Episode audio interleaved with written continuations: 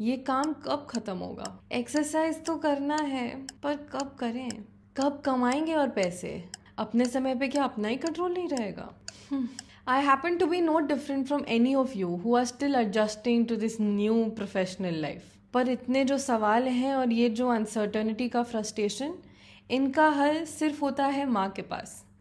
और मेरी जितनी उम्र है उतना मेरी माँ का experience in handling people my age. I am Shubhangi, a 20-something practicing lawyer, calling my media professor mother, looking for that mentor in life. Tune in for an exceptional ride of mother-daughter conversations that fills your need of a mentor.